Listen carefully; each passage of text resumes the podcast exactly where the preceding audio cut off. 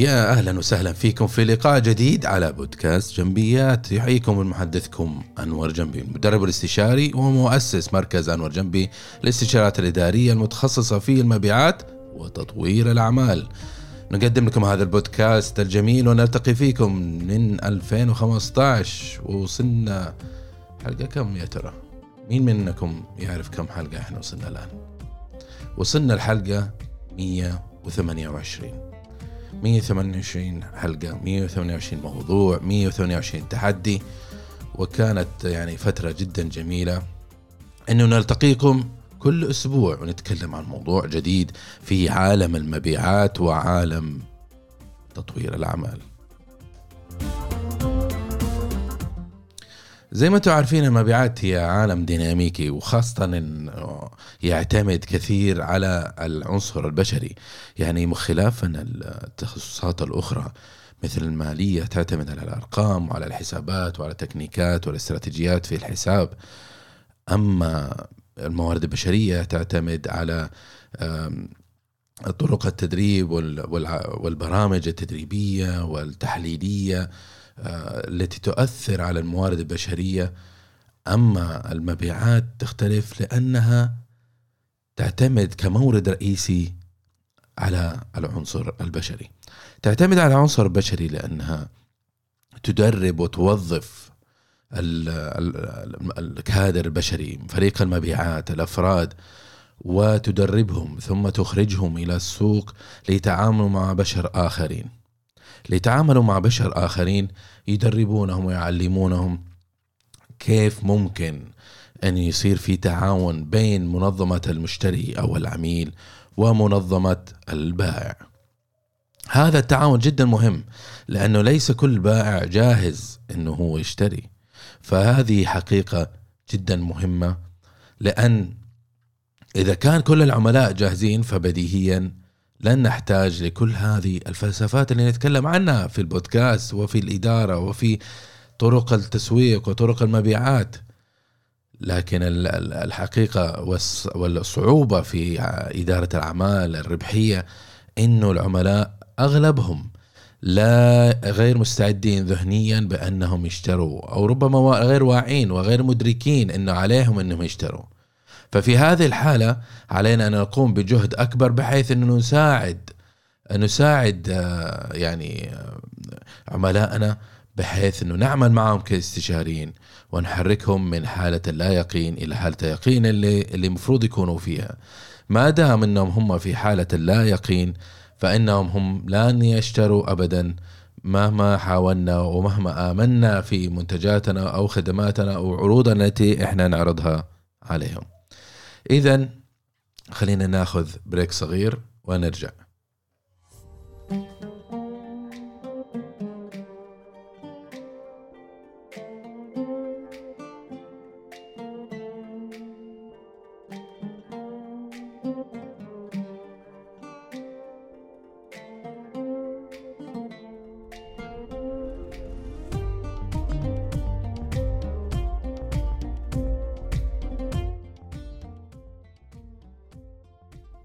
اليوم بنتكلم عن موضوع كيف نبني فرق المبيعات. كثير تحديات هي دائرة ونواجهها في عملياتنا وأعمالنا في المبيعات لكن اليوم بنتكلم عن العنصر الحساس في فرق المبيعات.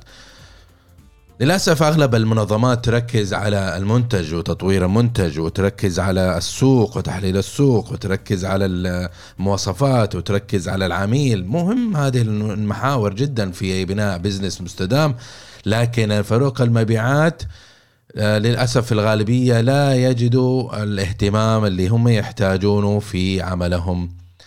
لا يجدون الاستثمار الذي يحتاجونه لا يجدون المساندة التمكين.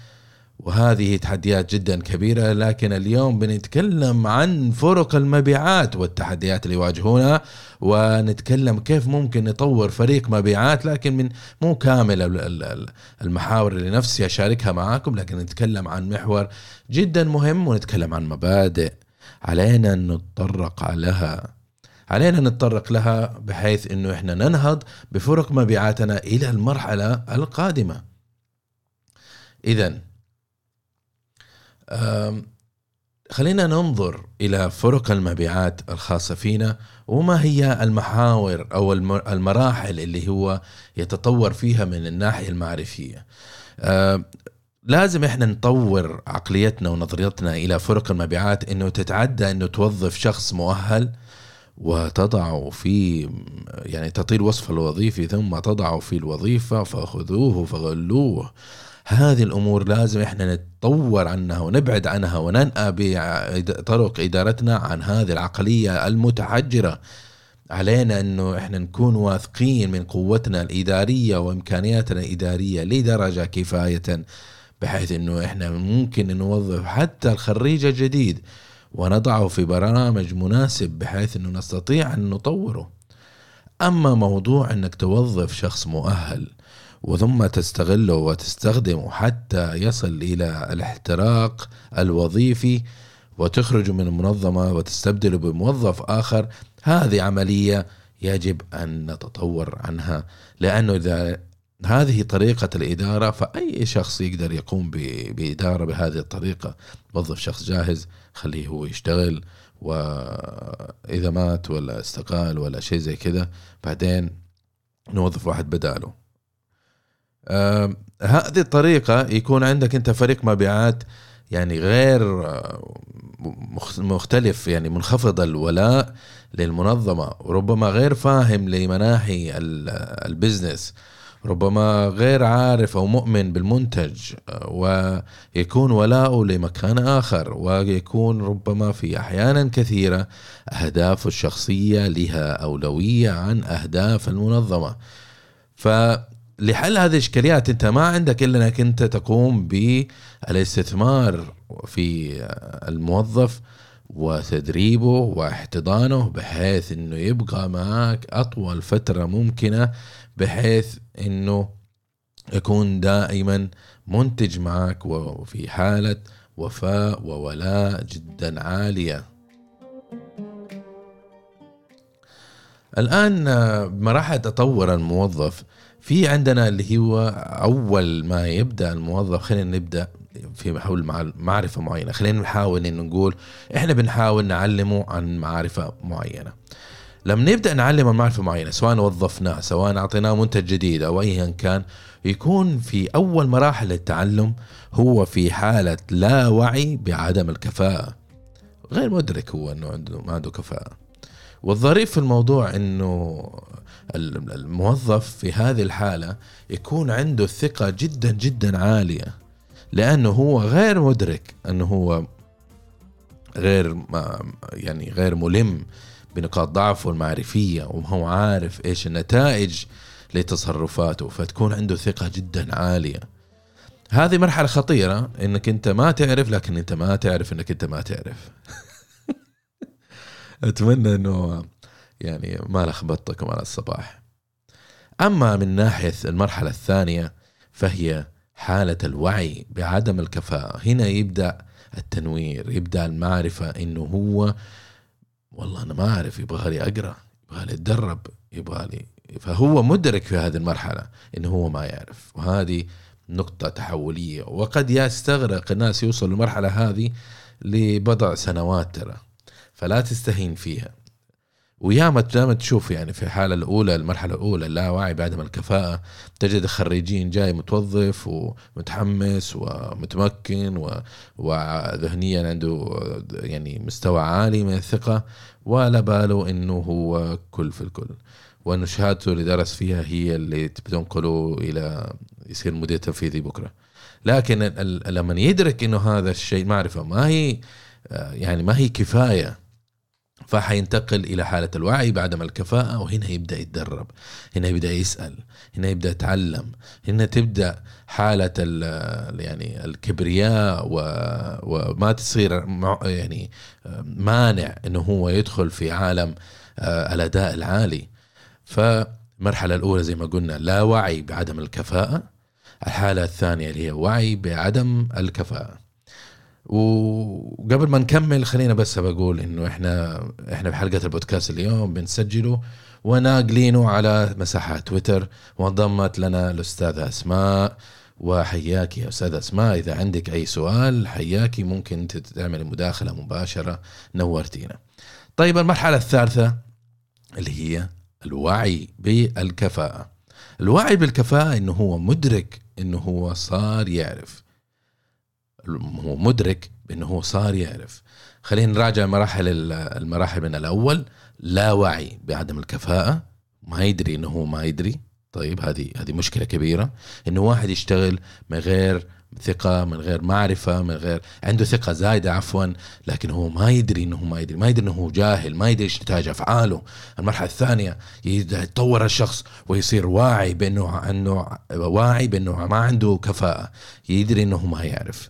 فهنا يبدأ يبحث عن كتب يبحث عن دورات يبحث عن عن خبراء ممكن يسألهم. المرحله الثالثة ينتقل يصير واعي. هو مدرك إنه عنده كفاءة يدرك إنه هو يعرف يدرك إنه هو متمكن لأنه هو حريص إنه يسد الثغرات المعرفية والاحتياجات التدريبية اللي عنده للفترة الماضية.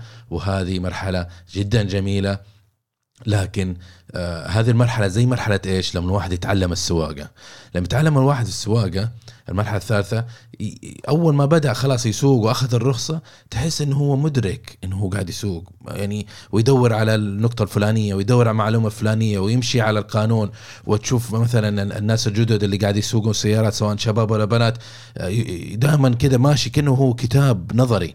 ويقول لك آه، إحنا ماشيين على اللي تدربنا عليه لكن هم ما ي... ما ي... الناس ما ما أدري ما أدري كيف قاعد يسوقوا كيف قاعد يسوقوا بالطريقة هذه.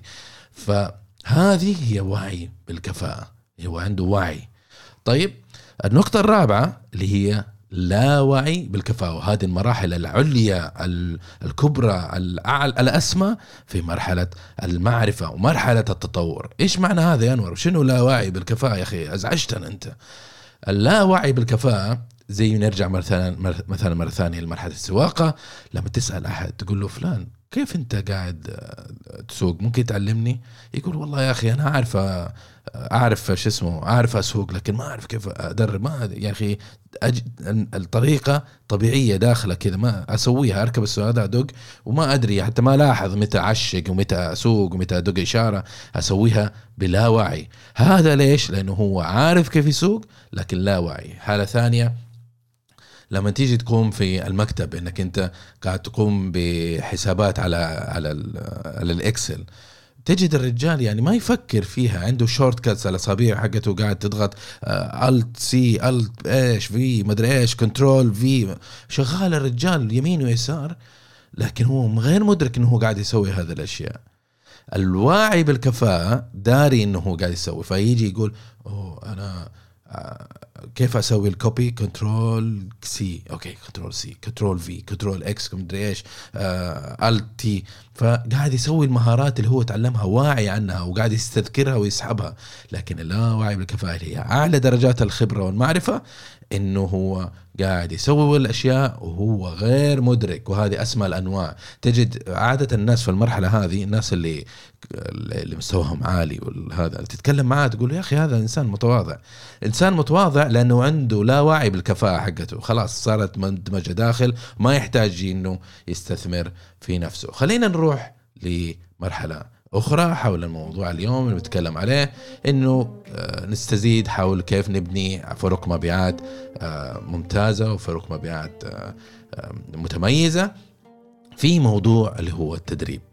للأسف منظماتنا اللي نشتغل فيها سواء شركات كبرى صغرى مش عارف إيش ينظرون إلى التدريب بقدر كبير كبير ترى إنها كإكسسوار.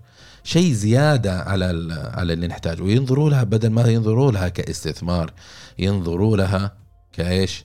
كتكلفة. لما صارت كورونا يا أخي أغلب الشركات آه، يعني تحمست ولغت الحساب استثماراتها في التدريب وفي التطوير وفي ال coaching أنا أدري إنه الوضع كان صعب يعني بس ما يحتاج إنه نعمل الدراما لهذه الدرجة. ثم أنت يا أخي لك سنوات وأنت ربحان فما يحتاج إنك أنت في أول أسبوع من كورونا سويت دراما وطلبت دعم من الحكومة ومش عارف إيش وسويت لك فيها. لأنه أنت مفروض كمنظمة ربحية تكون عندك أنت يعني برنامج مستدام تحتضن موظفينك وتساعدهم إنهم ينتقلوا من بين مراحل من مرحلة أولى إلى المرحله الثانية المرحله الثالثه المرحله الرابعه من مراحل التطور مراحل المعرفة. أما إذا إنك أنت يائس للدرجه إنه من أول نكسة بعد 15 سنة 20 سنة من الربح ثم في أول أسبوع صار في اختلاف السوق قمت تبكي. عشان إيش؟ عشان إنك أنت وظفت مواطنين أو وظفت موظفين موظفينك يا أخي هذول موظفينك اللي كانوا يدخلوا لك ربح لسنوات كثيرة. طيب إحنا استرسلنا شوية في النقطة هذه فخلينا نركز مرة ثانية. نتائج عدم التدريب على الموظف والمدير طيب انت لما تدير فريقك وعندك مثلا الموظف وانت ما بتدربه ينخفض عنده الولاء والتحفيز الحاجة آه، يعني للمعلومة ما توصل له ما ما يجد المصدر الصحيح للمعلومة. آه، عدم الإلمام بطرق التعرف آه، على الفرص ما يدري ما يدري وين يروح ما يدري وين يجي. ينخفض المبيعات بشكل مستمر. ويصير في التسرب الوظيفي وللمعلومة أنه المبيعات هي أكبر مهنة يصير فيها تسرب وظيفي من ناحية النسبة ويصير فيها آه، يعني التسرب الوظيفي في فترات قصيرة. يعني من ظرف سنة ونص إلى سنتين يتصير 70% من الموظفين يتسربوا من موظفين المبيعات. يتسربوا من وظائفهم يجدوا وظائف أخرى. وهذه اللي يعني أعزائي ترى كارثة. أنا اعمل كاستشاري لما أشتغل مع الشركات يقول لي يا أخي أنا ما بدرب لأنه الموظفين ما يجلسوا قلت له ما يجلسوا لأنه أنت عقليتك أصلا حجر. أنت لما تيجي توظف واحد ما تقدر أنت تعامله بالطريقة هذه تحسس إنه هو مؤقت أصلا. لا تستثمر فيه لا تعامله لا تمكنه لا تعطي له المعرفة اللي هو يحتاجها ولا ولا يحزنون. ثم تتوقع إنه هو يجلس. أنت ما اشتريت عبد أنت وظفت واحد موظف. من ناحية المدير يعتمدون على الحدث أكثر من الضبط الذهني لأنه أنت ما دربته ما عرفته فيمشي على الأكشن يمشي على آه، الشيء اللي صاير الآن بدل ما هو يمشي على الفوكس يمشي على التركيز يمشي على طبقة عالية من من الضبط الذهني. آه، قد يظهر لك إنه أيضا إنه افتقار المدير إلى المعرفة إلى آه، إلى احتياجاته التدريبية إنه ما يصير عنده استمرارية في الأداء ما يصير في عنده الاتساق.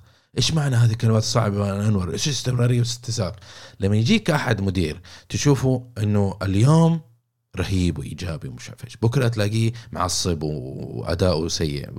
اليوم الثالث يساند فريق العمل. ويحط يده معاهم. هذا ما في استمرارية. ما في استمرارية على أداء معين. تيجي تقول له والله يا أخي متقلب الأخ هذا. مو متقلب هو مدير معفن لأن المدير المميز يعني لازم يكون عنده استمرارية. خلاص هو عارف الطريقة المثلى لإدارة آه، فريق عمله عارف فيستمر على الأداء يكون عالي. تجد اليوم تقابل المدير مستعد يروح الموظفين العملاء اليوم الثالث يقول لك لا والله أنا أنا عندي أشياء إدارية ومش عارف إيش وتقارير. يهرب من إنه يقابل العملاء. هذه إشكاليات ترى لا تستهينوا فيها وما هي شخصية هي مشكلات في المدير. وأنا دائما أقول لكل عميل أشتغل معك استشاري مع كل موظف أقابله في المبيعات. لما يجي يقول لي يا أخي عندنا مشكلة في المبيعات وفي الأداء ومش عارف إيش. أقول له يا عزيزي أغلب مشكلات المبيعات تكمن في الإدارة. عندك مشكلة في إدارة المبيعات أكثر من أنك أنت تركز على فريق العمل. عموما بنروح الآثار الثانية لعدم تدريب مدير مبيعات. من الآثار اللي أحب أشاركها معاكم أنه المدير يصير جاهل إلى كيفية الوصول الأداء العالي لأنه ما هو عارف. ولأن المبيعات مهنة ديناميكية لأن المبيعات مهنة تحتاج أنك تتدرب بشكل مستمر لأن المبيعات مهنة مختلفة يا ناس. والله يا أخي من عن جميع المهن الأخرى. لا تقارنها بموارد بشرية ولا تسويق ولا إنتاج ولا لوجيستيك ولا السلامة. هذه وظائف مع احترامي لها لكنها روتينية. نفس النظريات لو يستطبقها من يوم ما تخرج من الجامعة لآخر يوم في حياته هي ما حتفرق معاه. هي هي. يحتاج تدريب شوية عشان يعرف يتصرف يعرف يتكلم يعرف هذا. لكن المبيعات كل سنة تحتاج إنه يتطور ويتعلم تريكس جديدة وسائل جديدة مفاتيح جديدة. ما يقدر إنه يتعلم شيء اليوم وبعد 20 سنة يطبق نفس الشيء. لهذا عندنا إحنا مشكلة في إدارة مبيعاتنا. خاصة في بيئة العمل في المملكة العربية السعودية. تجد أنه الشخص تعلم لك كلمتين في أول ما تخرج من فلان ولا من سعيد ولا أحمد ولا خالد ثم قاعد يطبقها لعشرين سنة القادمة بعقلية متحجرة. الموظفين الجيل الجديد جو بعلم جديد ربما ومعرفة جديدة بيحاولوا أنه يشتغلوا بيحاولوا أنه يسووا بيحاولوا أنه يبدعوا لكن مديرهم ديناصور قاعد لهم بالمرصاد وما هو راضي. لا أحد علمه ولا أحد يحزنون. وعشان كذا لما أجي أقول للمدير للعملاء اعزائي لما اشتغل معهم كاستشاري أقول لهم يا أعزائي لما تشتغل مع مع لما تشتغل مع أحد من من من عملائك لازم إنك أنت تستثمر وقتك وجهد. لما توظف مدير مبيعات لازم تستثمر فيه بطريقة المثلى بحيث إنه بأنه يرقى دائما ويتطور بشكل مستمر. ولما توظف مدير أو موظف في المبيعات دائما احرص قبل ما تطالع في السيرة الذاتية اللي ما تعنيني أنا كثير السيرة الذاتية هي مفتاح له أنه يجلس على الكرسي حق المقابلة لكن عشان أوظفه بالطريقة الصحيحة وأتأكد إنه هو الشخص المناسب اللي الجديد اللي أنا حتكون فخور إنه يكون من ضمن فريق العمل إنه أركز إنه هل هذا الشخص قابل للتدريب؟ هل هذا الشخص قابل للتعلم الذاتي؟ هل هذا الشخص متحجر ولا إيش موضوع لأن يعني في المقابله الشخصيه لما أجي أنا أجلس مع مندوب مبيعات أو مدير مبيعات دائما أسأل السؤال هذا متى آخر كتاب في المبيعات قريته؟ متى آخر دورة تدريبية حضرتها أنت؟ عرفتوا؟ آه إيش سويت؟ إيش التحدي اللي سويته؟ ويقول التحدي طب إيش سويت عشان تتحط تتخطى هذا التحدي؟ أشوف إنه هل في طريقه حاول يبحث سأل ناس عنه بيتعلم بيتدرب ولا هو مستقل ذاتيا وعنده مشكلة في الثقه مفرطة؟ هذه هي مواضيع مهمة في المعرفة. مو بس إنه الموضوع إنه وظف وسوي دورة تدريبية وانتهى. ويا ما قابلت ناس يقعد بالعشر سنوات وما تطور والله حتى حتى كلمة واحدة. لما أسأله يا فلان ليش ما ليش تسوي زي كذا في نفسك أنت؟ عشر سنوات يا أخي. ما تطورت. أنا فين رحت وأنت فين جيت ولا فلان فين راح وأنت لسه ما ما زلت مجمد في مكانك. السر هنا إنه دائما أسأل آه إنه هو يقول لي إيه آه عفوا لما أجي سألته إيش الموضوع؟ يقول لك أخي صاحب العمل ما دربني ما يدربني. ما دربني خلاص أجلس أنا كذا كيف يا أخي؟ عشر سنوات من حياتك يا أخي والله كثير. ما دربك خلاص تقعد متحجر وما ما تشتغل. كيف كذا ما هي منطقية يا جماعة الخير ما هي منطقية أبدا. إذا صاحب العمل ما رضى يدربني أنا أتدرب لأنه هذا مستقبلي أنا في نهاية المطاف. لما أروح شركة جديدة بيقولوا لي فين وصلت أنت في تقدمك في مهاراتك؟ ما ينفع أروح موظف جديد يقول والله ما دربوني. عنهم ما دربوني يا شيخ. عنهم ما دربوني. أنا أتحكم في مستقبلي. مو أحد يتحكم في مستقبلي. خلوا في بالكم في هذا الشيء. فهذه فكرة جدا مهمة يا أعزائي المستمعين والمستمعات. يركزون المدير إذا ما دربنا يركزوا على المخرجات أكثر من المدخلات وهذه تقريبا تلامس كثير من النقاط اللي تطرقنا لها لأنه دائما يركز يقول لك آه، يا مدير إيش تبغى من موظفينك؟ والله أبغى منهم مبيعات. يركز على المخرجات.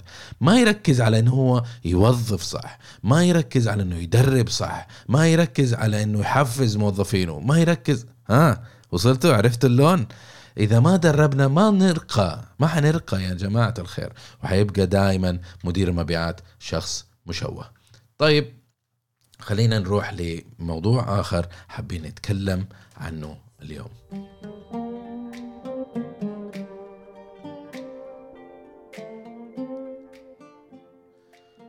أحد الدراسات تقول لك وهذه دراسة يعني صراحة صدمتني أول مرة أنا لما لما قرأتها ومرت علي.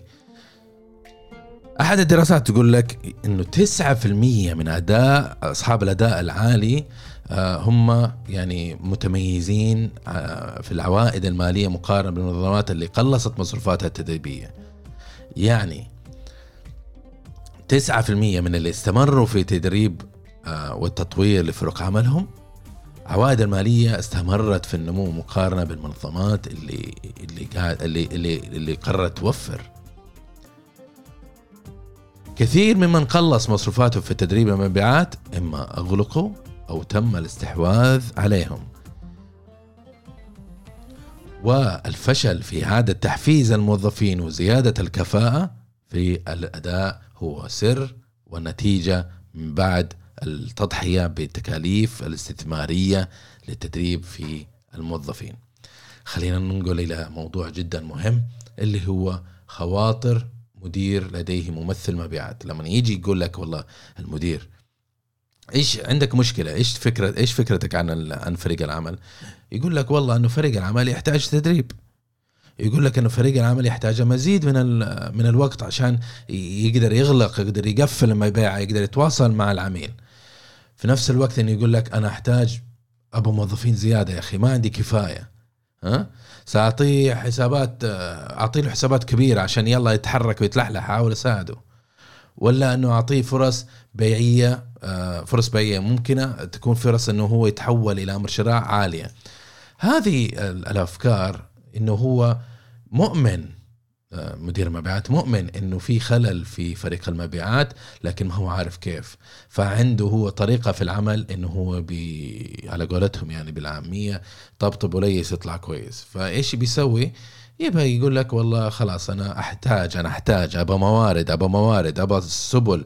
خلينا أوكي فريق المبيعات فاشل خلينا أعطي له أشياء جاهزة عشان يشتغل عشان ينتج. هذا تفكير مين؟ تفكير مدير مبيعات فاشل. مدير مبيعات سيء. مدير مبيعات لازم تتخلص منه لأنه هذا مدير مبيعات لن يستثمر في تطوير مبيعاتك ولن يزيدك قيمة أو يستثمر في نجاح أعمالك يا منظمة. فعليك إذا إنك وقابلت شخص من هذا اللون إنك تتحرك وبسرعة وتحل الإشكالية وتصرفه ولا تتردد ولا تقول لي قطع رزق وما قطع رزق ومش عارف البزنس هذا يا عمي. إذا أنت ما عندك مدير كويس ترى بتضحي بكثير من الموظفين في منظمتك. فيا عزيزي إذا وصلت لهذا الوضع واكتشفت إنه المدير السيء وتيقنت من هذا الموضوع حستثمر معاه شوية بس لا تطول لأنه اداؤه السيء هيأثر على كثير من الناس وعلى المنظمة ككل. اذا عليك أن تعرف متى تستثمر في الموظف ومتى تنهي خدمته. هنا نوصل لموضوع مهم وتقريبا قربنا عن نهايه الحلقة فركزوا وإذا كنت تفكر أنك تبي تقفل الحلقة وتروح تكمل حياتك استنى شوية وركز معايا موظفين في ثلاث أنواع من الموظفين في أي منظمة وفي ثلاث أنواع من الموظفين في كل فريق عمل. وهذه المعرفة النقطة اللي حقول لك إياها مهمة جدا جدا جدا في بناء فريقك لأنك إذا أنت ما تعرف تصنفهم وبناء على تصنيفهم ما تعرف تتصرف معاهم معناته أنت ما حتقدر تبني. إيش تسوي فيه كنت شايفهم كلهم سوا. شايفهم بشر موظفين وظف وخليهم يشتغلوا لين لين يعني آه، لكل حادث حديث. لكن لا كل موظف في في الموظفين لهم ثلاثة أصناف. بناء على هذا الأصناف حتأثر على قرارك كيف تشتري حيأثر على عفوا على كيف توظف كيف تتعامل كيف تدرب كيف تحركهم من المراحل المتقدمة وكيف تطورهم وتخليهم من أصحاب الأداء العالي. أنت كصاحب عمل وكمدير مبيعات عليك إنك تعرف إنك إنه دورك الرئيسي مو إنك تديرهم مايكرو. تيجي تقول لهم يا فلان فين رحت؟ وفين حضرت؟ وفين جيت؟ وكيف كتبت الإيميل؟ هذا يا أخي ما إحنا في ابتدائي ترى أنت. إذا إنك أنت تحتاج إنك تتعامل مع موظفينك بهالمستوى معناته أنت أصلا موظفهم غلط. أو يحتاج تغيير غربله ترى فريق العمل. أو إنك أنت تشوف لك صرفة. في خلل ترى مصيبة كبيرة. عموما ثلاث أنواع للموظفين هم واحد الاستسلاميين. الاستسلاميين كلمة صعبة لو تقولها 13 مرات مشكلة. الاستس الاستسلاميين. الاستسلاميين يعني خلينا بعد نشرحها بعدين. النوع الثاني المخيمين. النوع الثالث المتسلقين. وهنا اسأل نفسك من هذا الثلاثة أصناف مين منهم اللي تحب يكون عندك في فريق العمل؟ ومين لازم عليك إنك أنت تتخلص منهم. الاستسلاميين المخيمين أم المتسلقين. المتسلقين من يعني من من من شكلها كذا إنها شيء سيء. المخيمين كول تحس بس ما أنت داري إيش الموضوع. الاستسلاميين عادي رايحين فيها. ما ما يحتاج ما في نقاش. ما في أحد يقول لك أنا باستسلامي عندي في حولي أو أختلط فيه أو أشتغل معه فمعناته الاستسلاميين هذه نطلعها. طيب المخيمين والمتسلقين إيش موضوع طيب خلينا ناخذ نظرة على التعريف كله. الاستسلاميين اللي هم ناس خلاص انتهوا. ناس ما عندهم رغبة إنهم ينمو. ما لهم رغبة إنهم يطوروا. لا يطوروا شخصيا ولا يطوروا عملهم ولا يطوروا أي حاجة. خلاص هي انتهت المواضيع بالنسبة لهم. فالآدمي بس إنه موجود كشيء زيه زي الكرسي زي الطاولة زي أي حاجة موجودة. الدباسة ما عنده أي مشكلة. تقول له اشتغل يشتغل لك شوية ويقرفك عشرة. وهذا الاستسلامي. ولا عندهم ميل للعمل ولا إنه بيحرصوا على إنه يسوقوا آه ما اللي يسووه على إنجازاتهم ما عنده أي حاجة. خلاص الشعلة فيهم طافية طافية. فأنا أسميهم هذول الاستسلاميه أسميهم دائما الزومبي. موجود لكن غير موجود. بالنسبة للمخيمين. المخيمين هذول ناس يعني مميزين فعلا وعليك إنك تنتبه منهم لأن المخيم يظهر لك إنه هو إنسان تمام لكن هو مصيبة مصيبة كبرى. المخيم شخص موجود معك لكن هو يشتغل على قد الحاجة على قد الغرض على قد المهمة. يعيشك فيلم مرعب لين آخر يوم في المهمة في المشروع في, في الهدف في السنة. ليش؟ لأنه هو ما عنده شعلة كاملة داخل إنه هو يشتغل أو يبدع. خلاص أنا موجود أنتظر راتبي ما لي خص فيهم ولا يحزنون. لكن أهم شيء إنه أشتغل كفاية عشان أجلس. أنا مخيم. الاستسلامي ما تفرق معه تفصله خلاص هو يائس. المخيم لا يبي يجلس وياخذ راتب عاجب الموضوع وما منطقة الراحة حقتي وعارف مسيطر على المواضيع وعارف إيش المداخل المنظمة وعارف كيف أمشي أموري داخل وفي السوق. لكن ما إنه أنا أنجزها كمثلا هدف البيعي عش... آه، مليون تبيني أحقق خمسة مليون؟ ما هحقق لك. لو شفتها قدامي ماني مسوي لك اياها بسوي على قد الطلب لآخر يوم في الفرصة إنه أسويها ثم أنجزها. آه يا دوب على القد. ليش؟ لأنه أنا مخيم. أبى اكد وجودي واستمراريتي في المنظمة وما أبغى شيء ثاني منك فلا تزعجني. هذا المخيم. بالنسبة للمتسلق المتسلق هو الشخص الصاعد الشخص اللي دائما يتطور دائما يحاول يتعلم يحاول يكتشف يبي يترقى يبي يسوي دائما متسلق. مو قصدنا متسلقين يتسلق على زملائه وهذا شيء سيء. ما, حد يتسلق على على حساب الناس الثانيين. يعني نتكلم عن متسلق إنه متسلق جبال متسلق سلالم متسلق مصاعد متسلق مباني. يبي يطلع يبي يسوي يبي يحارب يبي يروح. وهذه هي المقصود بالمتسلق. طيب نرجع لموضوع المخيمين لأنه هو فيلم مرعب ترى هذا المخيم. هل إحنا عندنا ناس متسلقين يوما وممكن يتحولوا إلى مخيمين؟ جواب نعم. ممكن كثير. أصلا المخيمين كانوا متسلقين.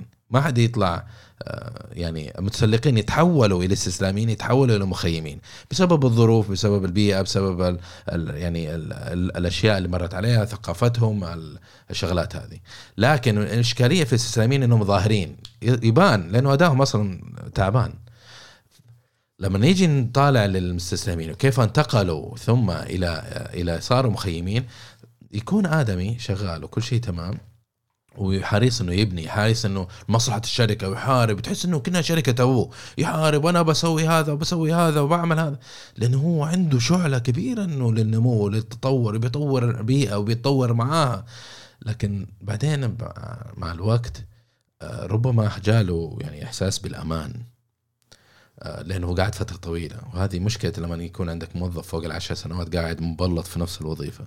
وأنا دائما أقول لهم يا جماعة الخير حاول إنك أنت ما يعني تخلي موظفك يقعد فترة طويلة. لازم تحركه لازم تطوره لازم تنقله من وظيفة لاخرى ومن هذا هذه المواضيع. فعموما فيتحول هذا بانه هو مرتاح في مكانه مرتاح في الوظيفة فصار مخيم. خلاص أنا أشتغل على قد الحاجة ومتمكن. تجيك أريحية لما تشتغل معاه لأنك تحس إنه هو مسيطر ما عنده توتر وإذا واجهت مشكلة يحل لك إياها. في في لمح البصر يعني لما تيجي تقول صارت الهرجة الفلانية. طق ولا هو حاله لا. تحس إنك عندك أريحية إنه هو موجود. لكن في النهاية ما بيستثمر في فريق العمل ولا حيستثمر في البيئة ولا حيستثمر في زيادة النمو. هتلاقي عملك نموها صارت ثابتة في ركود صاير. ومع الوقت يبدأ الانحدار في في البزنس. عشان كذا أقول لكم المخيم يظهر إنه هو إنسان ضروري ومهم بالنسبة للمنظمة لكن هو الحقيقة كارثة كبرى لأي منظمة ويؤدي إلى موتها المحتم. آه، على فكرة بالنسبة لثلاث المواضيع هذه يعني أنا بحثت كثير يعني عن حول التطوير فرق العمل عشان كذا أنا أشتغل كاستشاري. لكن إذا حبيتوا تستزيدوا عن هذا الموضوع من أحد الكتب اللي تطرقت إلى موضوع أنواع الموظفين اللي هي adversity uh, quotient هذه هذا الكتاب يعني صراحة مميز uh, مؤلفها بول ستولز ذكر فيها كتاب نتيجة بحث قام به أن 90% من العاملين في بيئات العمل هم إيش؟ مخيمين. 90% يا جماعة اللي في بيئة اللي حولك. روح المكتب طالع حولك 90% منهم مخيمين. لا تقول لي نادر واحد اثنين. لا أغلبهم اللي في بيئة العمل 90% هذا و10% بين استسلامين ومتسلقين. آه عرفت ليش خطيرين؟ وهذا الخلل يصير بسبب انه إحنا ما نقيم أداء الموظفين. ما نطالع لتركيزهم الذهني ما ال HR ما مكنوهم إنهم يقوموا بعملهم اللي المفروض يقوموا به. فالنتيجة إنه يصير مخيمين. خلاص هو مرتاح متمكن وخلاص وبيأدي العمل وانتهى. وصلى الله وبارك. على فكرة أنا لأني درست CIPD المستوى الخامس في الموارد البشرية تخصص إدارة وعفوا التدريب والتطوير آه، في معلومة أتعلمتها وصعقتني لما أخذت الدورة التدريبية خاصة بهذه الشهادة اللي هي سنويا عليك أنك تتخلص يعني من جزء من فريق العمل. يعني مو كل موظف عندك لازم يبلط. راحت الأيام هذيك حقت أبوي وجدي لما الواحد يتوظف يبقى بقية حياته لين يتقاعد ويموت. لا هذه خلاص راحت. الحين كل سنة لازم تنظر فريق عملك مين الشخص اللي لازم تتخلص منه. وفي نسبة معينة من التسرب الوظيفي يكون صحي في أي منظمة. لأنك إذا استمريت إنك تطلع الأسوأ حيستمر في دخول دماء جديدة عقول جديدة مهارات جديدة. فلما تيجي تقابل شخص يقول لك أنا عندي 20 سنة قاعد في هذه الشركة والشركة متعامله كأنه هو صاحب الشركة يعني إنه إنه ولاء وعارف مريحها لأنه مخيم. يغشك إنه يحسسك إنه هو إنه هو مفيد لك لكن الحقيقة هي غير ذلك فلازم تنتبهوا. الأسباب اللي اللي التي يبقى ممثلين التي تبقي البائعين السيئين بالمنظمة انه انت كصاحب عمل أو كمدير مبيعات ما عندك قائمة مرشحين.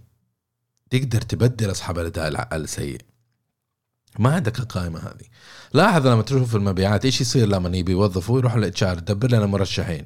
ويقعدوا ستة شهور عبال ما يلاقوا مرشحين ويمكن يقدر يوظفوا أو يمكن ما يقدر يوظفوا. وإذا قدر يوظفوا الأرجح لأنه إنه عنده قائمة المدير ما هو مقتنع فيها لكن أخذ أحسن السيئين. من هذه القائمة.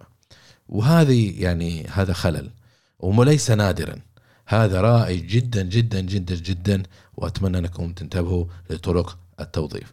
عدم الانتباه بأن الموظف يعاني من ضعف. ما هو منتبه للي صاير. ولا ولا هو منتبه لهذا الموضوع. ولا يستثمر في حل هذه الإشكالية في ضعف الأخلاقيات في العمل. لأنه إذا عندنا مشكلة في الأخلاقيات في العمل اخلاقيات مو قصدها إنه بس الموظف المبيعات يروح ياخذ رشاوي. لا الأخلاقيات العمل إنه يجي متأخر إنه ما عنده مشكلة إنه هو ما يشتغل إنه فاتح فيسبوك أثناء العمل. هذه الأمور جدا مهمة لأنه هذه جزء من أخلاقياتنا. لما يجي يقول لك والله أروح break الغداء break الغداء نص ساعة وأروح ست ساعات وأرجع أقول لك أنا دوبي جاي من الغداء هذه عنده مشكلة في الأخلاقيات. وإذا شخص عنده مشكلة في الأخلاقيات لازم نحلها. نحلها من الجذور. وأنا صراحة يعني إلا الأخلاقيات إذا واحد يقدر يغشني في شغلات صغيرة يقدر يغشني في أشياء كبيرة لأنها كلها سوا كلها إناء واحد. آه النقطة الأخرى من الأسباب اللي حاب أذكرها معاكم إنه غياب عقلية النمو. الموظف ما عنده فكرة أو رغبة أو فهم إنه يبقى ينمو يبقى يكبر يبقى يتطور ويبقى يروح للمرحلة القادمة. وهذه إشكاليات يعني جدا جدا جادة لأنها ممكن تقتل نموك تقتل أعمالك تقتل ال business وتنقلك إلى عالم أنت ما تبغى فيه ما تبغى تكون فيه وياما مر علي عملاء يعني عالميين international ما هم صغار ولهم فوق الأربعين سنة شغالين وعندهم منتج رائع وجميل لكن منظمتهم قاعد تموت ليش؟ لأن ما عندهم عقلية النمو ما عندهم عقلية التدريب والتطور ما عندهم استثمار في آه، في موظفينهم وهذا.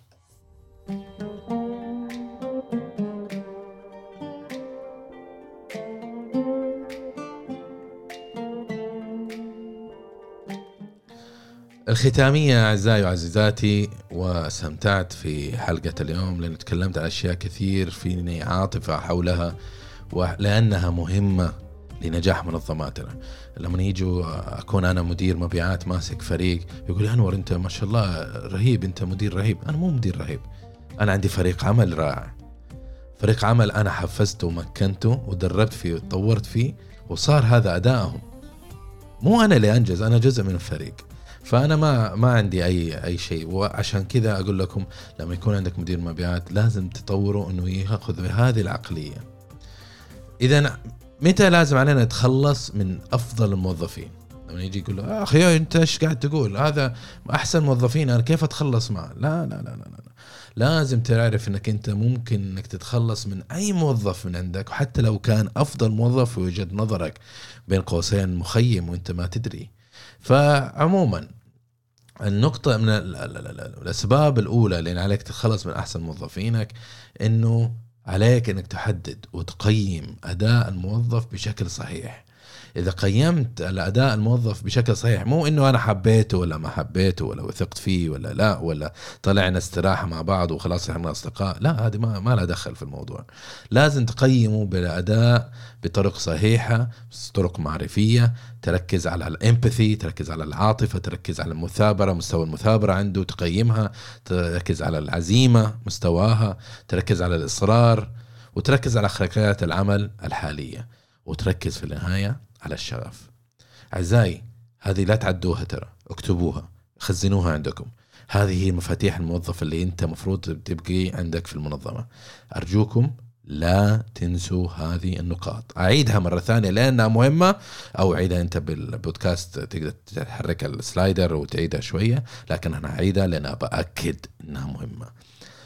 العاطفة المثابرة العزيمة الإصرار أخلاقيات العمل العالية والشغف. هذه المفاتيح ل آه، إذا تدور على موظف ممتاز موظف جيد هذه المفاتيح تبحث عنها في أي موظف عشان توظفه. مو توظفه علشان هو من بيت فلان ولا إنه هو يتكلم رهيب ولا هو يشجع نفس فريق الكورة حقتي ولا حبيت لهجته وهذا ولا عيونه خضر ولا عيونه زرق. لا هذه الأمور ما لها دخل. ركز على هذه النقاط لأنه أي خلل في هذه النقاط تؤثر على أدائه. النقطة الثانية إذا كان لوام الموظف إذا كان لوام عليك تتخلص منه. لوام يعني يتشكى كثير ويقول لك السوق نازل وزملائي ما يساعدوني وما أدري مين مش عارف إيش وسيارتي خربانة وأنتم ما أنتم راضيين تعطوني زيادة. هذا لوام. هذا اسحب عليه. اسحب عليه. في وسط اللوم حقه اسحب عليه ولا تحس بتأنيب ضمير حتى اسحب. النقطة الثالثة لا يتقبل التغذية الراجعة. لما تيجي تقول له فلان ترى يعني فريق أحس إنه يبغى له تركيز إيش رأيك تسوي كذا كذا كذا؟ لا أنا أسوي هذا الشيء من 20 سنة أنا أعرف أنا مخ أنا عبقري أنا آه هذا ما يتقبل ما يتقبل التغذية الراجعة. إذا ما يتقبل التغذية الراجعة فمعناته ما حيتغير. إذا ما يتغير ما في تطور. إذا ما في تطور ما في نجاح. ها؟ هذه السلسله لازم تركز عليها. تتقابل التغذية الراجعة يتغير إذا تغير يصير ينجح. وهذه نقاط جدا مهمة. النقطة الرابعة يقاوم التغير كل ما جيت تسوي حاجة في المنظمة أو في أو في الفريق يقاوم. ما يبغى. ليش؟ لأنه مخيم. آه. مخيم مخيم. المخيم ما يبغى تغيير. هو أصلا مخيم عشانه مرتاح في منطقة الراحة حقته. تبى تغربني وتغير لي وتسوي لي يا عمي بلا إزعاج فيقاوم. لا إحنا هذا أفضل طريقة وهذا مش عارف إيش. ويعمل جهده إنه يفشل أي وسيلة أي مبادرة تقوم فيها لتطوير العمل. خامسا غير قابل للتعلم والتطور. تذكر لما قلت لك إنه توظف ولازم تتأكد إنه هو قابل للتعلم والتطور وإنه يقرأ وإنه يتدرب وإنه تسأله في المقابلات الشخصية إنه هل هو آه، متى آخر دورة تدريبيه اخذها وتهرب من الناس اللي يقول لك والله قبل خمس سنوات ولا ما قريت كتاب من عشر سنوات. هذه الشغلات يعني انتبه لها. التعلم آه، يقولوا العلم نور ولا تستهينوا بهذا الشيء. أنا عندي أوظف شخص قاعد يحارب إنه يكمل بكالوريوس حقه أوكي؟ وهو عنده شهادة ثانوية. بيحاول ياخذ شهادة بكالوريوس هو على رأس العمل ولسه ما خلصها وأجلس معاه عندي هذا أفضل من واحد آه، امه جبرته إنه يدرس الجامعة وهو صغير وأخذها ودخل تخصص ما يبغاه وأخذ الأمور بالسهالة وجاني أخذ المسار الوظيفي وتطور عشان عنده شهادته. آه، أنا أستثمر في هذا صراحة في أي وقت وأعطيه جو أكثر من أي وقت. مو انتقاص في أحد لكن الشخص اللي يبحث عن العلم آه، يبحث عن المعرفة يبحث عن القراءة يبحث عن التطور هذا الشخص أبغاه لأنه هذا الشخص هو اللي حيجيب لي القيمة وحيجيب لي النجاح النقطة الأخيرة ليش لازم تمشي موظف أفضل موظفينك؟ إنه ما يقدر يندمج مع ثقافة المنظمة. تجد بعض الموظفين بعد ما توظفهم أخذ له يعني زاوية كذا في في المكتب واستقل ولا يبي يحتك مع أحد ولا يبي يتكلم مع أحد لأنه ما هو قادر يندمج. إذا الموظف ما هو قادر يندمج هذا الشخص يعني ينبغي إنك أنت تجد له حل إذا هو ما لقى حل لنفسه.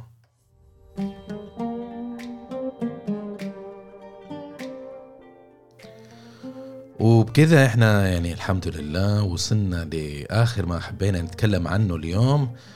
وصراحة كانت مواضيع جدا مهمة وفيها شغف كبير يا جماعة لأنه ما في شيء أهم من الموارد البشرية الموجودة عندك لأنه لأن المبيعات حياتها الموارد البشرية خاصة فيها. إذا ما تطورت فيهم ما حيتعلموا ما حيتطوروا ما حينجزوا. ولازم تعرف إنه موضوع المبيعات يخرج عن موضوع إنه أرقام وإنه عملاء وإنك صفقات تقفلها. إذا أنت ما عندك أنت قوي بقوة فريق المبيعات. إذا ما عندك فريق مبيعات تمام معناته المواضيع حتندثر حتبدأ في الانتكاس. على العموم آه، زي ما قلنا إحنا ناقلين هذا البودكاست حلقة اليوم ودائما إحنا نسجل في هذا الوقت ثم ننشره على البودكاست تقدر تسمع حلقة البودكاست على أي من المنصات البودكاست المتخصصة زي جوجل وآبل و غيرها من المنصات. أظن أغاني ناسي والله نسيتوني نسيتوني. خليني أشوف إيش اسم التطبيق. إيه أنغامي. وسبوتيفاي برضو موجودين عليه فممكن إنك أنت تنزل تطبيق تبحث عن جنبيات وتسمع للحلقات وتتابع معنا وما تفوتك أي حلقة. من باب زيادة التفاعل آه، فكينا يعني من ثلاث حلقات الآن قناة مع مع مساحات بحيث إنه نسجل الحلقة في نفس الوقت يكون على هواء مباشرة آه، آه، مستمعينا ومستمعاتنا من نجوم ونجمات المبيعات أو اللي عندهم شغف أو أصحاب الأداء اصحاب الأعمال بحيث إنه يقدروا يشاركونا ويتفاعلوا. إذا كان عندهم استفسار أو استفسارات أو أسئلة حابين يشاركون معنا بحيث انه نجاوب على استفساراتهم. فدائما اللي عنده أي سؤال يرفع يده ويعطينا خبر بحيث إنه نفك له المايك ونسمع صوته الجميل ونجيب على سؤاله الرائع. تابعونا على ال social media الأسبوع الماضي يعني الحمد لله سوينا افتتاحية نوعا ما للموقع الجديد الموقع حقي من عام 2000 شغال عليه وأنشر فيه يعني مواضيع مختلفة في الإدارة وفي في تطوير الذات. فكان دائما ماخذ وضعيه أو شكل أو تصميم المدونة. حبينا ننقل للمرحله القادمة. فطورنا الموقع وصار يعني فعلا أنا صراحة مبسوط منه. جميل ومنظم أكثر وفيه rhythm. فإذا ما زرت الموقع حقي هذا الأكشن اللي أنا أطلبه منك إنك تزور جنبي dot M E J A N B I dot M E وأيضا إذا الحلقة هذه عجبتك وحسيت إنه فيها قيمة وحسيت فيها معرفة أبغاك تخدمني بخدمة آه، واحدة إنك تاخذه وتنشره لثلاثة من معارفك فقط. خذوا اللينك الوصلة خذها وارسلها لثلاثة معارفك على الواتساب وانساها. هذا الشيء يساعدني جدا جدا جدا. أما الآن أقول لكم يعطيكم العافية أعزائي وعزاتي وشرفتونا ويعطيكم العافية وإلى لقاء جديد في حلقة جديدة على بودكاست جنبيات. أودعكم محدثكم أنور جنبي.